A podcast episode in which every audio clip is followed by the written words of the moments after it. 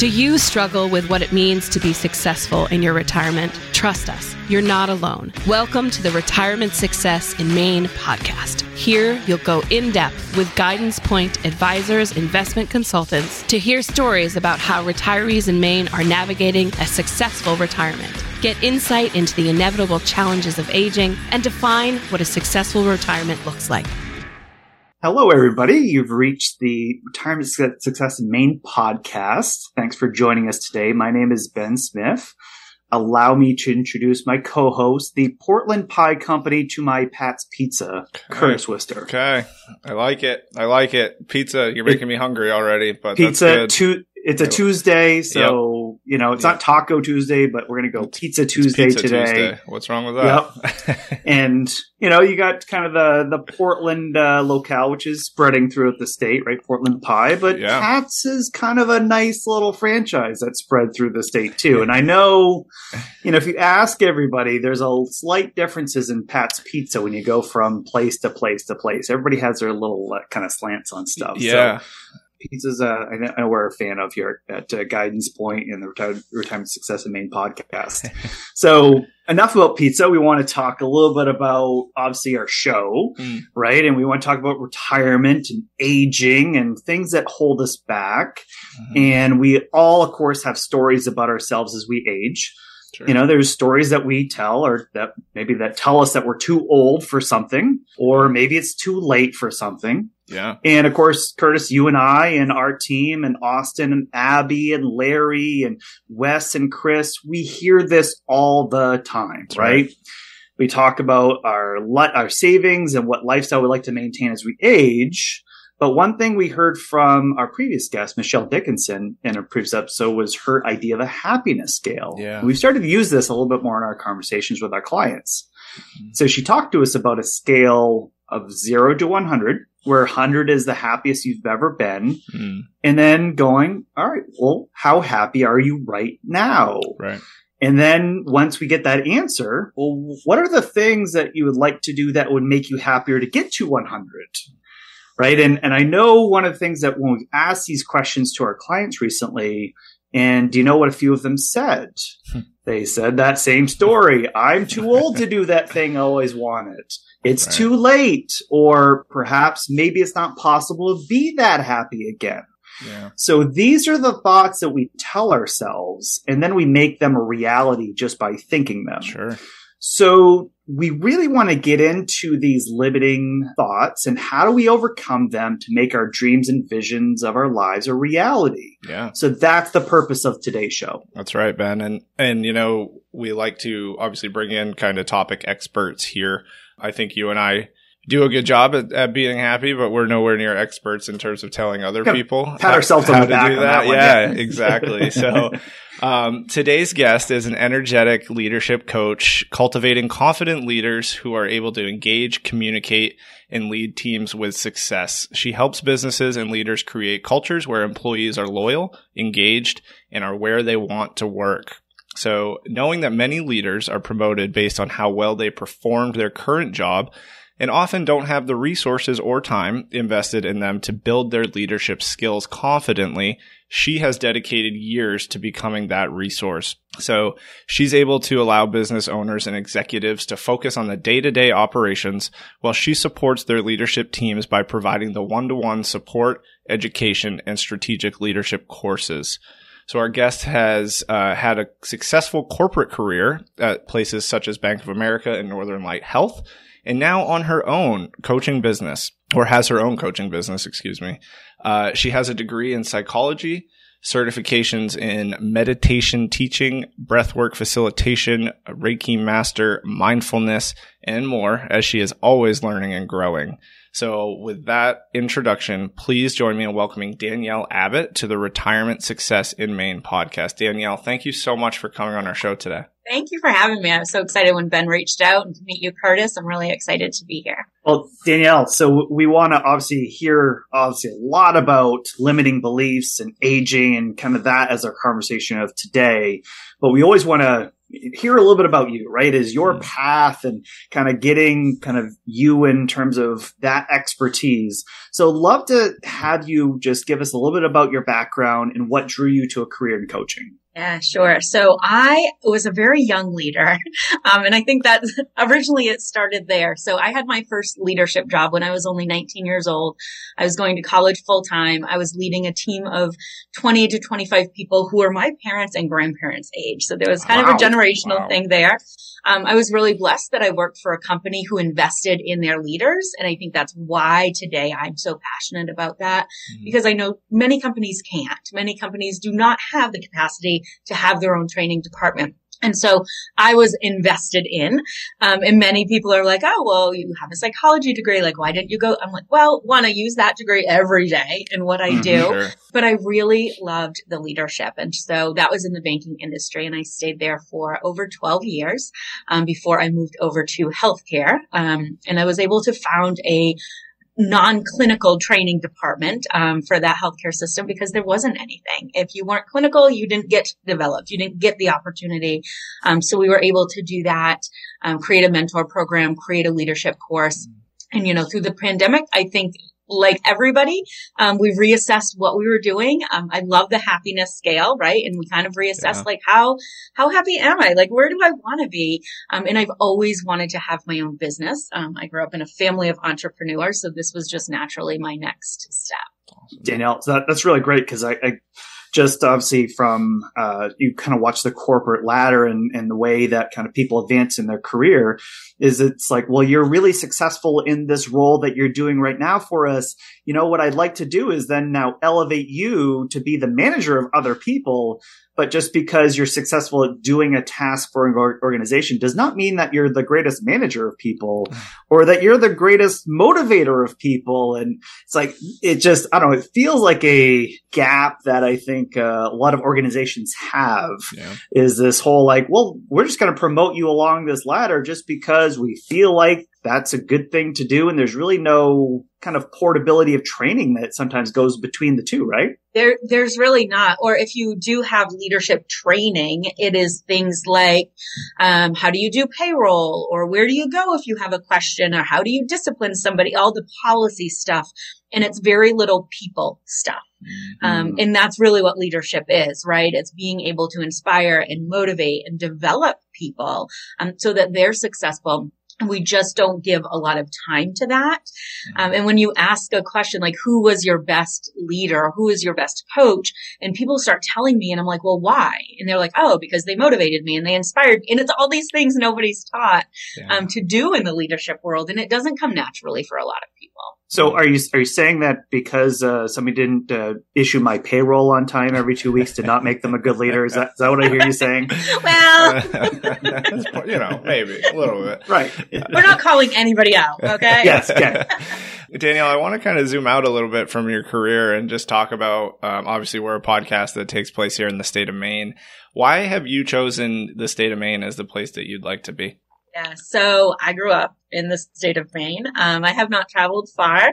Um, I've traveled for lots of vacations, sure. um, but I really, I just love Maine. I'm close enough for my family, so I can travel and I can see my family, um, you know, mm-hmm. whenever I choose to and whenever I want to.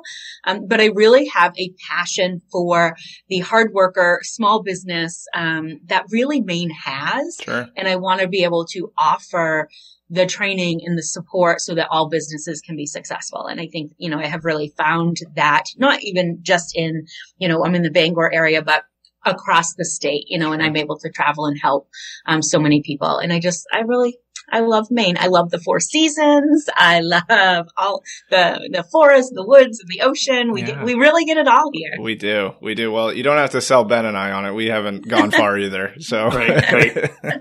well, and I think one of the things that I just love about Maine as well as the people, right, is the fact that you know, Danielle, we can just kind of reach out to each other and say, Hey, I think, you know, I think you would be an awesome person to bring on our show and talking about an issue that our population faces on a daily basis. And we're just all easy and willing to collaborate. And I think that's just a, it's a community based spirit I think we all have here in this state that I just really, I, I don't think we can celebrate enough. Yeah. You know, I think that's it's such a great thing. So Yeah. I would love to just uh, hear a little bit about your business today, though, right? In terms of the the coaching business and kind of uh, what are what are you helping people with now, and what sort of problems do you help your your clients through traditionally? So I uh, work with businesses, uh, like Ben had said, um, or I think Curtis had said, helping them really support their leadership staff so that they can do the day to day and they can worry about kind of the bigger things. And so lots of times when I work with leaders, it is things like coaching or communicating and how do we communicate? Another big one is change leadership. Like there's so much change in business right now, no matter what industry you're in. Like how do I as a leader motivate my team through that change and handle the resistors and Yeah. all of that fun stuff. And so it's really fun to be able to go and get to know different industries and work with different people in different ways. But I also have a passion for helping the individual professional who thinks that the only thing to do with work, uh, life is work. Hmm. Um, and they get burned out really, really quickly. And I think you know exactly what I'm talking about. Mhm. Um, I've been there. I, I have a feeling each of you have probably been there too, but we as busy professionals, whether it's the corporate world or you have your own business, we sometimes forget there's other areas of life Yeah. and that can lead to burnout really quickly. And so I do have a population of professionals um, that I work with to set goals and achieve goals in multiple areas um, of life. And and we do a lot of mindfulness and we do a lot of that work as well, so that we can move that number up the happiness scale, right? Mhm. All right. No, I love that. Thank you for sharing that. So I know kind of the goal today is to really discuss how can we or you know our listeners overcome our limiting beliefs to live a more fulfilling life right? So i want to dive in. I have a couple questions so i'll start with the first one. We like to just define things right before we just jump into something. So can you just help us define a limiting belief i guess how would you define what a limiting belief is So a limiting belief, I mean, it's kind of what it sounds like, right? But it's something that we believe about ourselves. So we believe about ourselves, our abilities, the value that we have, and we really believe it, Mm. right? We believe that it's true and it restricts us from doing something. So it restricts us from retiring when we want to, from saving the money, from doing whatever it is, right? So we believe it's true and it's restricting us in some way. However, most limiting beliefs are not housed in fact, um, and they are based on our past experiences and interactions. So even though we believe it, doesn't mean it's true. Yeah, no, that's great. I, uh, thanks for kind of laying that foundation there. So, with that definition now, what are some common limiting beliefs that you typically help people identify? Oh, there's so many. Um, lots of lots of limiting beliefs. Um, I can't do that, right? So I like Sure. to use phrases. So yeah, I can't do what, right? That's the Mhm. biggest limiting belief. I can't have my own business. I can't get a promotion. I can't take the vacation. I can't, right? And so any I can't statement you're having is, is a lie. Mhm. Um, you can, we all make choices, right? In order to get where we need to be. So, um, lots of times that statement will come up. We have other statements like, I can't put myself out on social media. I'm not pretty enough. I'm not young enough. I'm not Mhm. right. Those types of things really come up a lot too in that professional world. And I think that's why people focus so much on work because the other areas of life we talk about are relationships, Yeah. self, and growth. Mm. And those things get scary because Mhm. our limiting beliefs really come up in those areas a lot. Yeah. Yeah, and, and I think that's something, uh, Danielle, where I, you know, with our conversations with our clients, right, is here they go where they've they focus so much on that work part of their life, and it seems like even maybe starting in the in their fifties, it kind of feels like is that time. is like you know, I've really kind of ignored retirement, money, what what's fun, uh, what what what are kind of these uh, these fulfilling things that um, you know I'm thinking about. Obviously, that maybe end of life, and what if I'm looking backwards? What are the things that kind of give me fulfillment and bring me purpose? And they, they I think there, there's a little bit of searching going on there. And I know you talked a little bit about change in terms of organizations, but you go, what a, what a transition and change for people there too. So I, I, I know from the kind of the, the limiting belief there is, is some of this of, Hey, I don't want to take away from here if I do this. So there's a little bit of kind of those, those back and forth and the trade off conversations there. But I want to, I want to ask a, a question about, about reaching for the better version of ourselves. Why are we so scared of saying, you know, this whole I can't, right? Is why am I scared of achieving a better version here? Do we feel like we're just not worthy of being a better version or we can't be that happier place or we can't get mm-hmm. higher in the happiness scale? Why do we just have that as that limiting belief? Yeah. Um, I think what you said, Ben, is a piece of it. But I want to share something that actually I just got this message like four days ago from the uh, group of women that I work with, the professionals who are like figuring out that there's more to work. And she said to me, I keep procrastinating on some of the changes that I want to make in my personal life and professional life. And I just discovered that my obstacles, or as I call them, limiting beliefs, yeah. right, is that she's actually worried about making the change because her life as she knows it, she doesn't know if it will be able to change with her. Yeah. Change is scary. And through change and through my own change, I've lost people along the way, right? Those are the biggest things, but I've lost things. I've lost people. And that's really scary, especially when you have a community that you love and you're like, oh no, like if I change or if I become a snowbird, right? That's, that's what, you know, my parents, my dad goes to Florida. And if I become a snowbird now, will I lose some friends because I won't see them six months out of the year? Mm, right? right? That can be scary for people because Absolutely. now you have to go make a whole new community. Um, and so I just thought that was a really kind of aha moment and it really said it perfectly that we're afraid of becoming what we want or we desire or we dream of because of what we may have to leave behind. Mm. Hmm. Yeah. Okay. No, that's a really great answer. Change is scary, it guys. Is. It, it is. is. It is. it is. So I, I want to keep yeah. going here and in conversations that we have kind of with our clients. Um, and for this question, specifically clients that, uh, maybe older women, right, who talk about their young life and I put that in quotes for people on video, their young life is over, right? They can no longer wear those clothes. They can't do that with their hair. They can't paint their nails that color.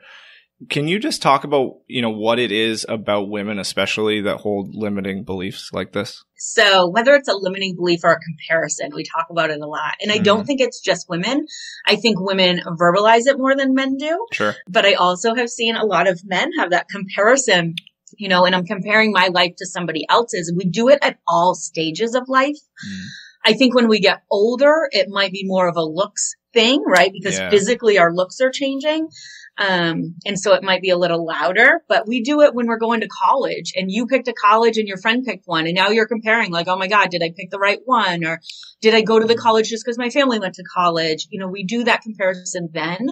Did I get married and have kids when everybody else did or when my family thought I should? Or if you're choosing not to have kids, you get that question a thousand times, yeah. right? Yeah. And so we do that comparison through all pieces of life. I think the growing old gracefully, it is just more visual mm. than emotional or mental. And so we see it. And so, you know, what I would say about that is like, do the thing, like do the thing that makes you happy and sure. stop looking at social media and stop looking at what your neighbor's doing. And if you're comfortable wearing the thing or dyeing your hair or whatever, I, I'm not going to say how old I am, but I'm not super young. And I dyed my hair purple like a couple of months ago. My hair's too dark, so you did not know, but I wanted to do, I'm like, hell, I'm going to do it. Can I say hell on here? I just did. Oh, yeah. Um, oh, yeah. I'm like, I'm going to just do it and see what it's like, right? It's hair, like dye it back. Like it's not a big deal, sure, right. but we tend to worry so much about what someone else is going to think of us. So I guess, you know, advice I would say too is if I want to be super truthful and I am a super truthful person, like, yeah, your past life is over. Yeah. It is. like yeah. things are different, right? And so we have to just move past that. All of our past lives are over, right? But you get to choose today, tomorrow, next week, what you do.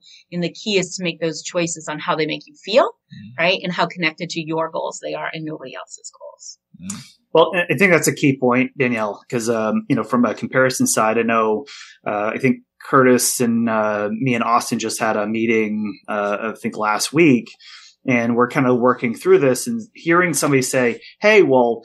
You know, I have X number of dollars and, you know, I'm looking at what I can afford and I'm, I'm doing this. And I always dreamed of having that boat, right? As I always wanted to have that boat. Well, geez, my neighbor on that, on my camp, I mean, they just went and they got two boats and I know he, he, he didn't have a job like me. And I know he probably Mhm. didn't save as much as I did. And like, boy, but all of the, the comparisons are being thrown, right? They're Mm. just tossing right out there like they're tomahawks, right? They're just like, Mm.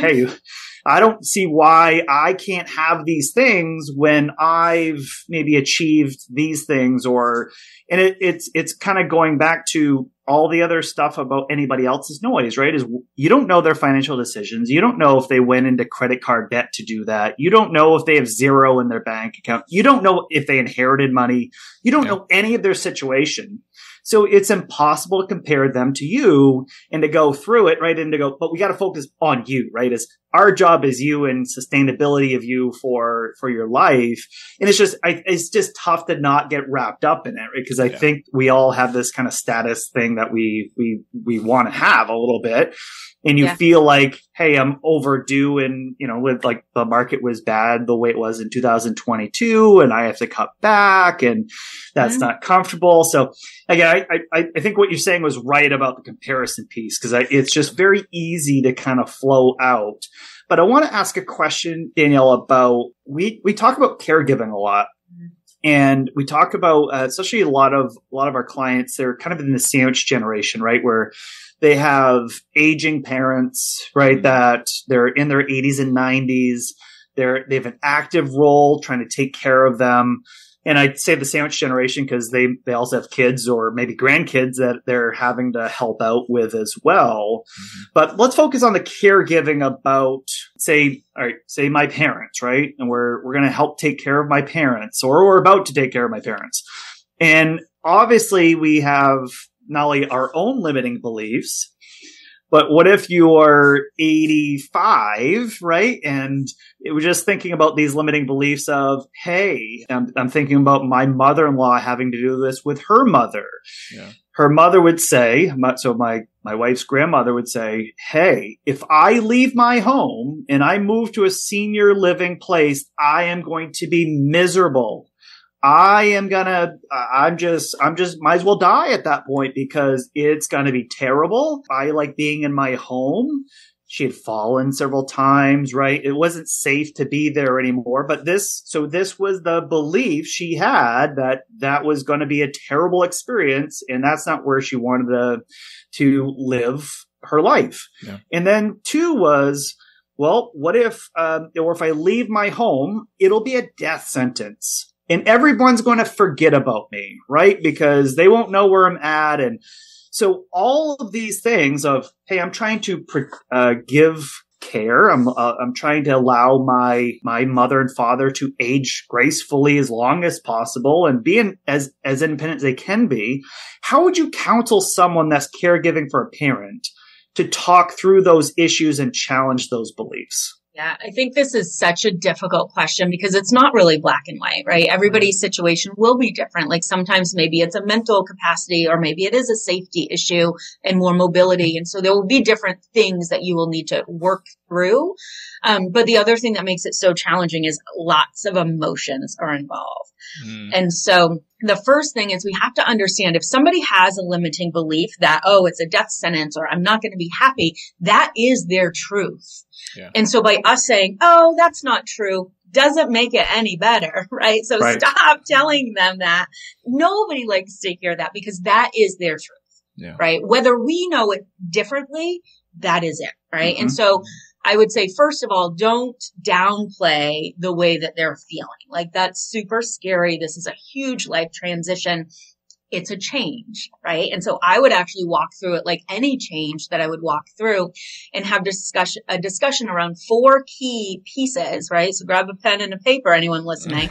Um, so the things that you want to talk about is what are the things that we, you used to be able to do at home that you will still be able to do? Mm. Here's everything that stays the same. What are the things that you couldn't do at home that you still won't be able to do? All of those things stay the same, right? So maybe in, in your case, Yeah. Ben, of of Mhm. your grandmother-in-law, right? I think I followed that. Yes. Yeah. Um, sorry. then, you know, what are things that she still was going to be able to do? Could she still have friends over if she was social? Yes, I can. Could she still watch any channel she wanted on TV? Because she would have her own TV. Yes, she could. You know, what couldn't she do before that she can't do, do now? Well, she can't scream at the neighbors or she hmm. can't, you know, whatever it might be. So those are the things that will stay the same. So starting there will provide a little bit of comfort. Like, okay, sure. like some Yeah. of the things I know are not changing. And then the next one is what are the things that I could do before, but I can't do now? So here are the things that she will be sacrificing. Mm. So what could she do before that she can't do now? So something, um, in the older generation, I could drive to the store myself and now I can't, right? And so there could be some of that. So these are going to be the things that you're sacrificing in order to get the next question, which I think is the most exciting. What are the things I couldn't do before that I can do now? Right. I can Yeah. meet new friends. I can hang out. I can play the games in the break room. I don't have to clean my own house. I don't, you know, whatever it is that lights her up. Those are the exciting things, right? And once you figure out that piece, like that's what you really would focus on because Mhm. it's super exciting. yeah. Mhm. So we recognize that some things aren't changing. Here's some things you are going to have to sacrifice, right? And why? But then here's all these cool new things that you're going to be able to experience. And I think when we can talk through our loved ones, and that wouldn't be a one conversation, that would be like Yeah. over time, right? Um, when we can talk through some of that, it can make it a little less scary. Mm. Love it. Uh, yeah, that's a great answer. I was writing them down as you went too. So I know we told the listeners to write them down, but I was Yeah. doing that as well. Um, so I want to keep going here with limiting beliefs. I know that that previous conversation was, you know, about caregiving and, and maybe dealing with somebody else or helping somebody else deal with their own limiting beliefs. I want to talk about our limiting beliefs again. So what do we do when, you know, say I finally have the courage to reach for that better version of myself or of my life and maybe a loved one isn't being supportive of me. So I think the scenario that Ben and I have seen a couple times is say, right as we age, say we lose a spouse or someone loses their spouse and they decide to, you know, go back out there and start dating again just to find that companionship. But maybe our kids, and in this scenario, they're probably adult kids, aren't supportive, right? How, in this scenario, how do we have this conversation with our kids about pursuing what's meaningful to us, which would be this new relationship? then it will make our life better, even if they may not approve of it. So I think one thing starts with dealing with your own limiting belief, which might be something like, oh, my kids get to dictate what I do, or my kids' happiness is more important than my own, Yeah. um, is a big one, right? This is your one life. Mm. Like this is your life Yeah. and you need to live it in the way that makes you the most happy. And I understand that we all have multiple relationships in our life and there, people are there for a reason and we love them and we don't want to break down those relationships. But I think the first step is figuring out, do you have a limiting belief around this that your children's happiness is more valuable than yours? Yeah. right? And that is where you would probably need to start. But once we work through that, I really think the conversation is around empathy.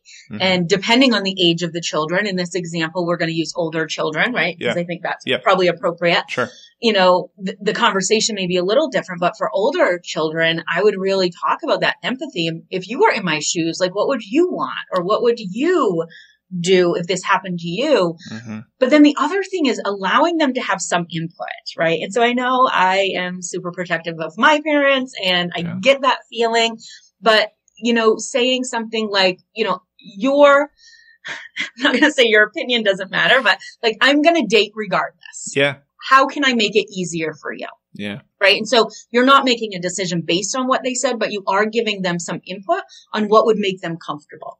And maybe they say, I don't want to meet the person for six months. Like, I don't want to know about it. I don't, okay, great. Like, it's still going to happen, but here's where you can have some say is how can I make it more comfortable for you? Or maybe they want to meet the person right up and interview them. Like, who knows, right? Yeah. Sure. It could go either way, I guess.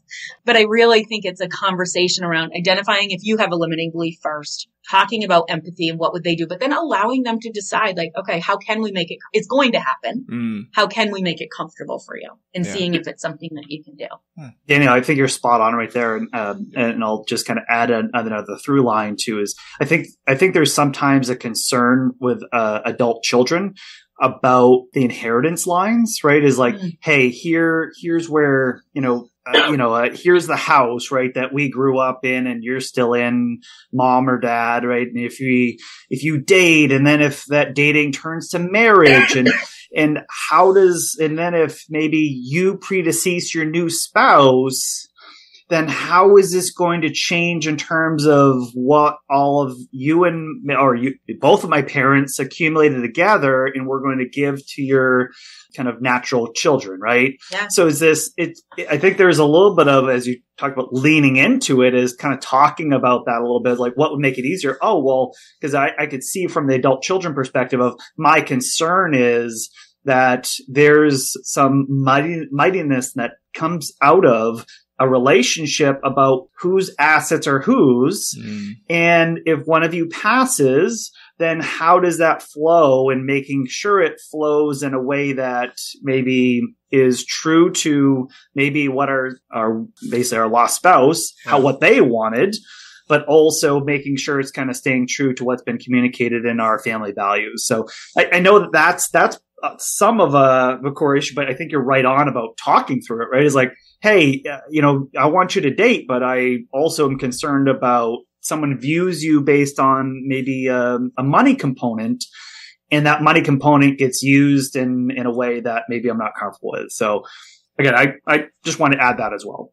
And I think too, if we ask that open-ended question, like what could, you know, you might hear some of those, because nobody wants to have the conversation about their parents dying. Sure. No. Like that is not top of the list, right? And so no. they might be thinking about in the background, but like, I don't really want to say it. But if we just say, Hey, how could we make this more comfortable? Mm-hmm. Well, can we have a, a conversation about what happens if this gets serious? Right? Like, right. Yeah. I mean, they may be more likely to open up and ask those tough questions. And, and then, and if, because and then if, if those were all out in the open and we said, okay, then if that's your concern, and if we had an estate planner that lined things up to the way that is an agreement to everybody, then I think that you've cleared that obstacle and all of a sudden now, now, hey, I, I want to go out and I want to date and I want to find a new relationship. I now feel like I have the support and I'm not hiding something of my life that's bringing me happiness and then I have to have shame to my children about, right? Yeah. So it's, I think that that's a really important piece. But I want to, want to ask a, uh, in a different way, Danielle, right? I don't want to go, you know, like in limiting beliefs, things that are holding us back here a little bit. But what about like in your expertise and the experience you've had with your clients, especially in your current coaching business? Have you seen some limiting beliefs that are so strongly believed that in your role as a coach, you've been unable to break through or change? Yeah. Yeah. I will say so far, one. like, so that's pretty good, right? Is. Yeah, that's pretty wow. good. Some take longer than others. Some take longer than others. But, you know, there is one that I can really remember and I'm going to call it a limiting belief and, and, we might call it something different, but really the, the thought was I can keep myself closed off and I don't need to open up. Yet I want to build relationships with somebody else, whether it's an intimate relationship or a, you know, friendship or whatever that looked like. But I don't have to share anything about me. It's none of anybody's business about myself, but they need to open up and be willing to accept me. And that was tough. And I'm not sure there was progress made. I'm not sure we got to where I would have liked to be. Mm. Um, but this person really believed that so strongly. And it was because of past relationships and it was because of past upbringing, right? Lots of our limiting beliefs. I'm sorry, parents out there, but you're doing this to your children. Like, um, lots of it, right? But it comes from a good place 99% of the time. And so there was really two pieces and, and, this limiting belief kept her from seeing the real issue. And the real issue was this person had a lower level of self-awareness and social awareness or relationship management, mm-hmm. which is part of emotional intelligence. Mm-hmm. And so the cool thing about emotional intelligence is we can increase it and we can improve emotional intelligence. Unlike IQ, there's thoughts that you're just kind of born with your IQ and it is what it is, right? And so she couldn't get there to see that it really was an internal thing. Mm. And so it was interesting. It was fun. It was a challenge. so, you know, then I want to follow up to that then. So here's somebody that, right, they're kind of closed off. They, you know, they built that wall. They built the, the barrier to then having relationships, but again, kind of maybe have a, have a worldview where everybody else needs to share with them. Mm. So all right, so I have this very strong limiting belief or strong kind of barrier in my life. How can I still seek kind of that self improvement in my life when I have such a very strong kind of thing that's holding me back? Can, is that just can I can I still work in other areas, maybe long term that might soften it, or how how do I get kind of that continued progress? Yeah, and that's exactly actually been why I work with four, those four areas that I talked about. So career, yep. which includes everything like wealth. Like you guys are in that career bucket, right? That yeah. the wealth mm-hmm. in the having a side hustle or promotions or leadership or whatever, and then we have our relationships, right? Our family, our friends, our whoever else is in that bucket.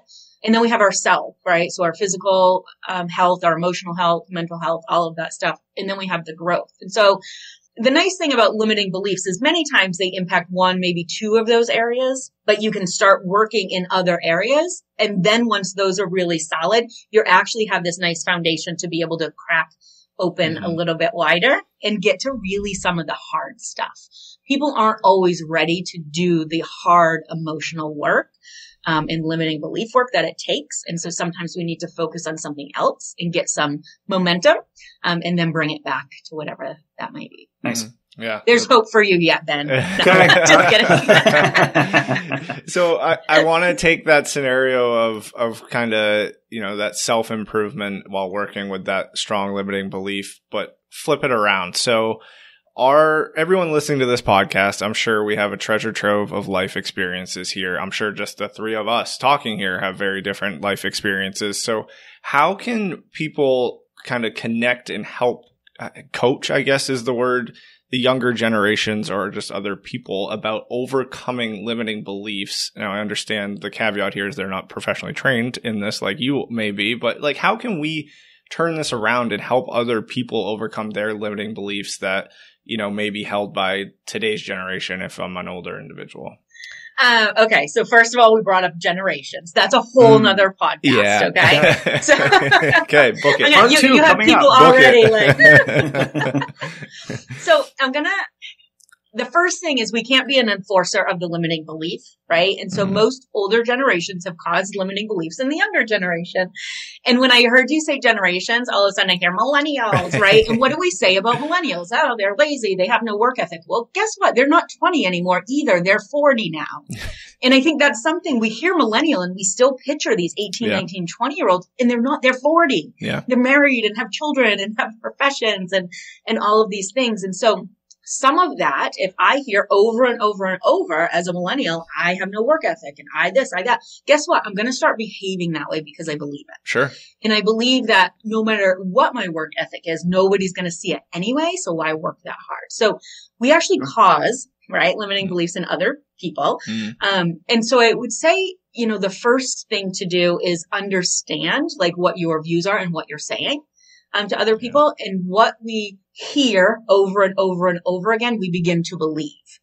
So what are you telling the younger generation? What are you telling your children or the younger people that work with you or the person that's going to take your position because you're about to retire? Mm. Like, are you telling them it's so hard and they'll never make it? Or are you telling them like all the positive things? And so I think we have to think about it that way a little bit. Right. Mm. And so, um, don't be the person that causes the limiting belief right? Yeah. Just be that person that kind of understands that just because we don't work the same or we don't manage money the same or we don't have the same boat, right? It sure. doesn't mean one of us is less than the other. I think that's really important. I don't know if I answered your question. Yeah, no, you definitely, no, you definitely did. Go, go ahead, Ben. No, so generations. Yeah, yeah, so Danny, I think that's that's the thing about you know, obviously each generation has their own kind of environment that we all grew up in, right? Is I think that's the hard part of going. And again, from our from our roles, what we're seeing right now, and talk you you the the kind of the the quote I would I would use the most out of what came from today was the whole uh, the idea about kind of we've we've kind of passed on limiting beliefs to the next generation. Yeah. As advisors today, we're dealing with that almost continually, where Yeah. this generation right now is this echo of the the Great Depression, right? That generation that grew up in the Great Depression and they literally saw their life savings go away they literally saw themselves living on very little rationed food and having to go through a war effort at the same at the kind of the concurrent years after that those were shaping uh, worldviews and shaping belief systems about money about Yeah. not going back to a poverty line and in that they've basically given uh, this generation of hey they are they're the first a lot of them are first generation blue Yeah. collar wealth Yeah. right they've never they've been taught to save everything so spending is so the the concept of spending is so foreign of a concept to them that any dollar that they spend from that wealth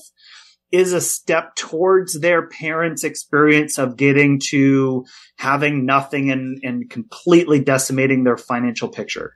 Yeah. So it's it's like that is a big ball of yarn that So is big.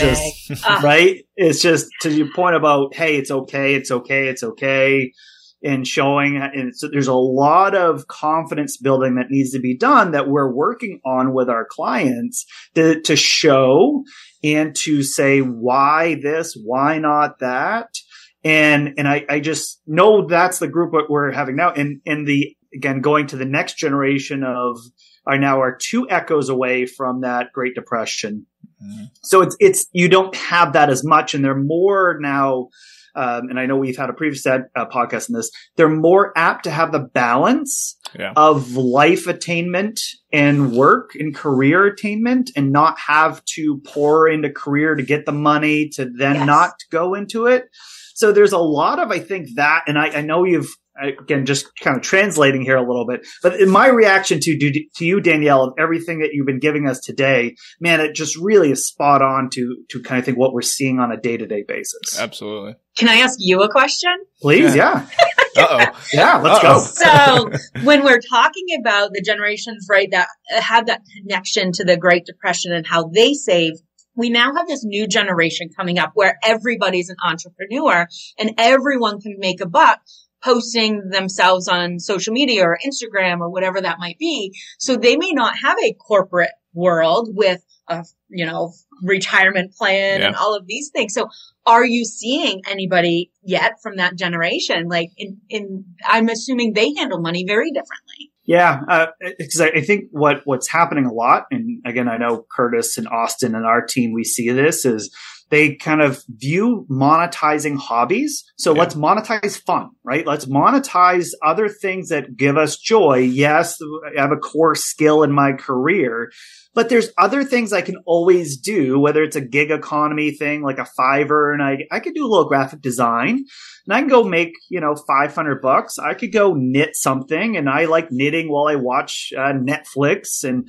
I can go make a hundred bucks. And if I do that 10 times, then mm-hmm. there's a thousand bucks and I've just paid for my vacation, right? Yeah. yeah. So it's this, I, I then found ways to create more happiness of something that I like to do for fun anyway, get paid for it to then afford the next thing. And it's not a, I have to go, oh, it's, I'm 58 and Yeah. I'm in the last five years and I'm just slaving and punching the clock every day to get the money. And so Just- here's another limiting belief, right? For the older generation is work can't be fun. Yeah. Yeah. Exactly. And our younger generation has proven that wrong, right? Yeah. And so they could still have that, but we have that like, oh, work can't be fun. If I enjoy it, then it's not work, right? Because we always hear like, oh, if you love what you do, you never work a day in your life, Yeah. right? So we have this mentality around work has to not be fun. And, you know, I just think that generation has proven that wrong. So, so, and Danielle, Danielle, I'll say this too is, a so I, I joke to my wife about this and I say it like, you know, hey, when I retire, you know, I think what would be so fun is at that point, I don't have any career pressure, right? So any dollar I make is just an additional dollar and I could learn. So I said, wouldn't it be fun just to go get to like a barista job at Starbucks? Like, Go learn how to make the entire library of coffees, right? And get paid to do it. Okay. And if like, and at one point you stink, who cares? They fire you and I just go do something else. I don't care. Yeah. I could go to McDonald's and I could learn to flip the McDonald burger and, and it's like I could you could learn to do so many different things. And if you make twenty five thousand dollars a year, like man, that that's money that you're having fun, you're learning something new, you're kind of staying young, and if you stink, who cares? Right. Yeah. There's no pressure. Yeah. Yeah. Yeah. That- so that I was what that. I know. It's a, it's kind of a sick dream because Kara's like, what? Like you want to go it. work at Starbucks or You wanna work at McDonald's? Like, Starbucks. what are you talking about? That's like, awesome. no, You're but it's gonna like- have to get out of the house. I mean, you're gonna have to do something. Yeah. Yes. So and again, like all of a sudden you bartend. I don't know. Learn to do a skill and you can then show it off uh, at Yeah. parties and stuff. That would be fantastic. So, so oh yeah. my god, so- I love your plan. I love the love that. I love Ben's retirement experience here. We're gonna wake up and he's gonna make us anything at Starbucks, yes. and then he's gonna flip us some McDonald's burgers. It's gonna be great. and then he's gonna Lunchtime. show us a fancy cocktail at night because Yeah, he's learning all these skills. It's fantastic. Sign me up. Uh, but, but to you know, but Danielle, to your point, right, is like, hey, here's a way you could go make some money. And it's like, I'm having fun. I'm making a little bit of money, no stress, no pressure. And you're just kind of going, Hey, I'm able to then do more things with that money and have maybe a funner, richer retirement as I do it and not go, I, and if you do anything for 40 or 50 years, you are going to have some burnout. You're Yeah. going to have mm-hmm. some fatigue. Yeah. You know, mm-hmm. it's not saying that's a bad profession or all that, but I think that's where I'm at with it is, hey, change, right? Is Yeah. do something different, get some excitement, which is, I think, where Curtis and I started the show is this is a good way to change up what we do, Yeah. right? Is it's a, it's kind of a fun thing here. So, so I love it. I hopefully answered your question back. Yeah.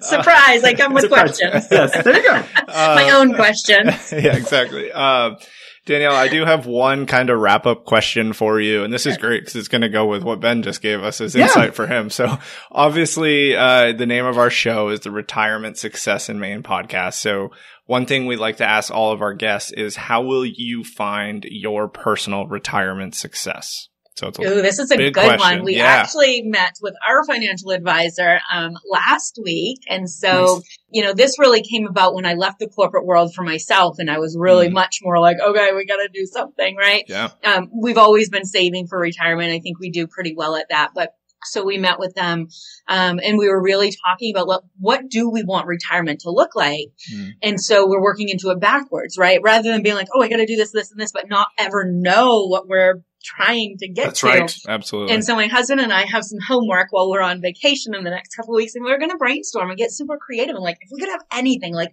what do we want our retirement to look like, feel like? You know, what money do we want? Do we want investment? Like, what do we want? yeah. And then we'll talk through like, okay, what are the steps to get there? And so I use a success framework that I created because I think we are really great at setting goals, but Mm. we are really bad at achieving goals.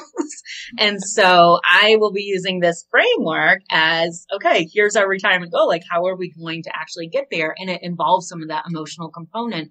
Um, because when you're emotionally attached to something, you are much more likely to actually get there um, Yeah. and achieve it. And so I don't think you're ever too young or old to think about retirement. Um, I feel blessed that I was taught that from my parents um, when I was younger because I don't see everybody, um, you know, has that same. So I love what you guys are doing. I love that you're getting the word out and, and sharing how important that is. I love that too, Yeah. Danielle, because especially as you're as you kind of set those goals, then you're more likely to want to save towards them, right? Is if I know what I'm saving for, Yeah.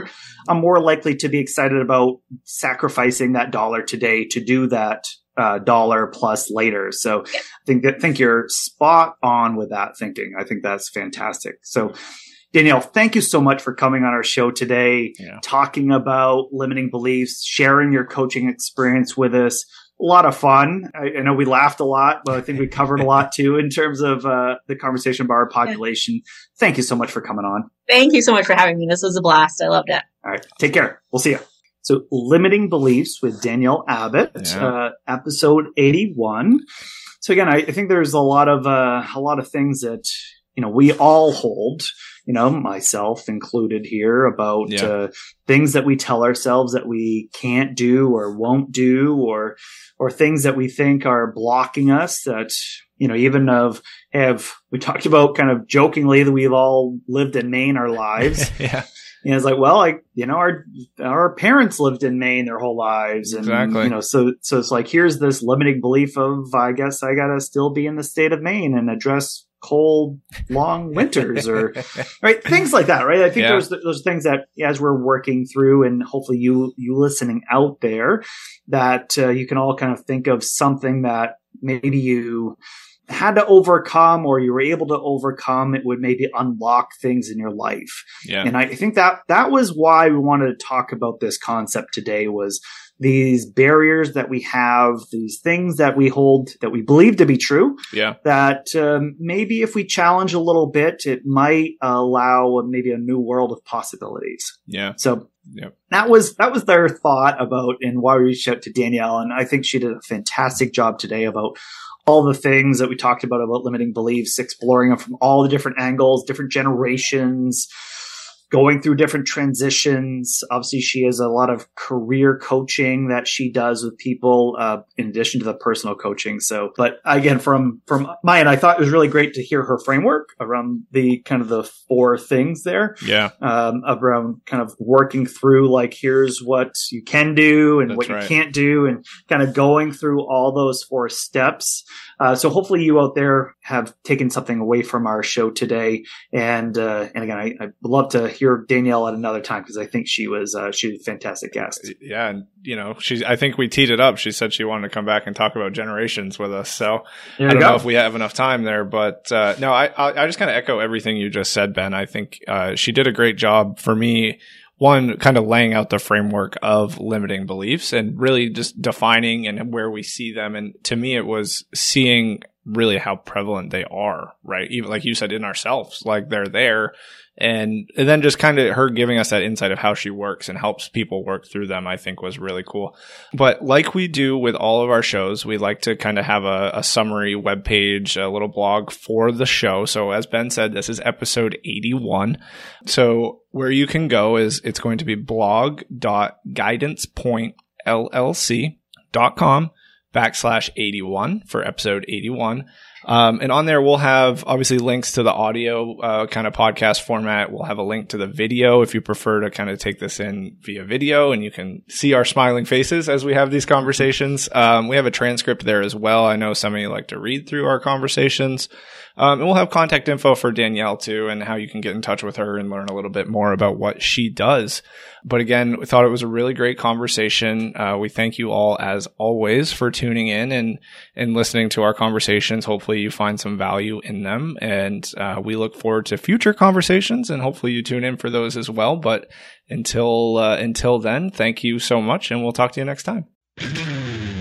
Ladies and gentlemen, you've just listened to an information filled episode of the Retirement Success in Maine podcast. While this show is about finding more ways to improve your retirement happiness, Guidance Point Advisors' mission is to help our clients create a fulfilling retirement. We do financial planning so that people can enjoy retirement and align their monetary resources to their goals. If you're wondering about your own personal success, we invite you to reach out to us to schedule a 45 minute listening session.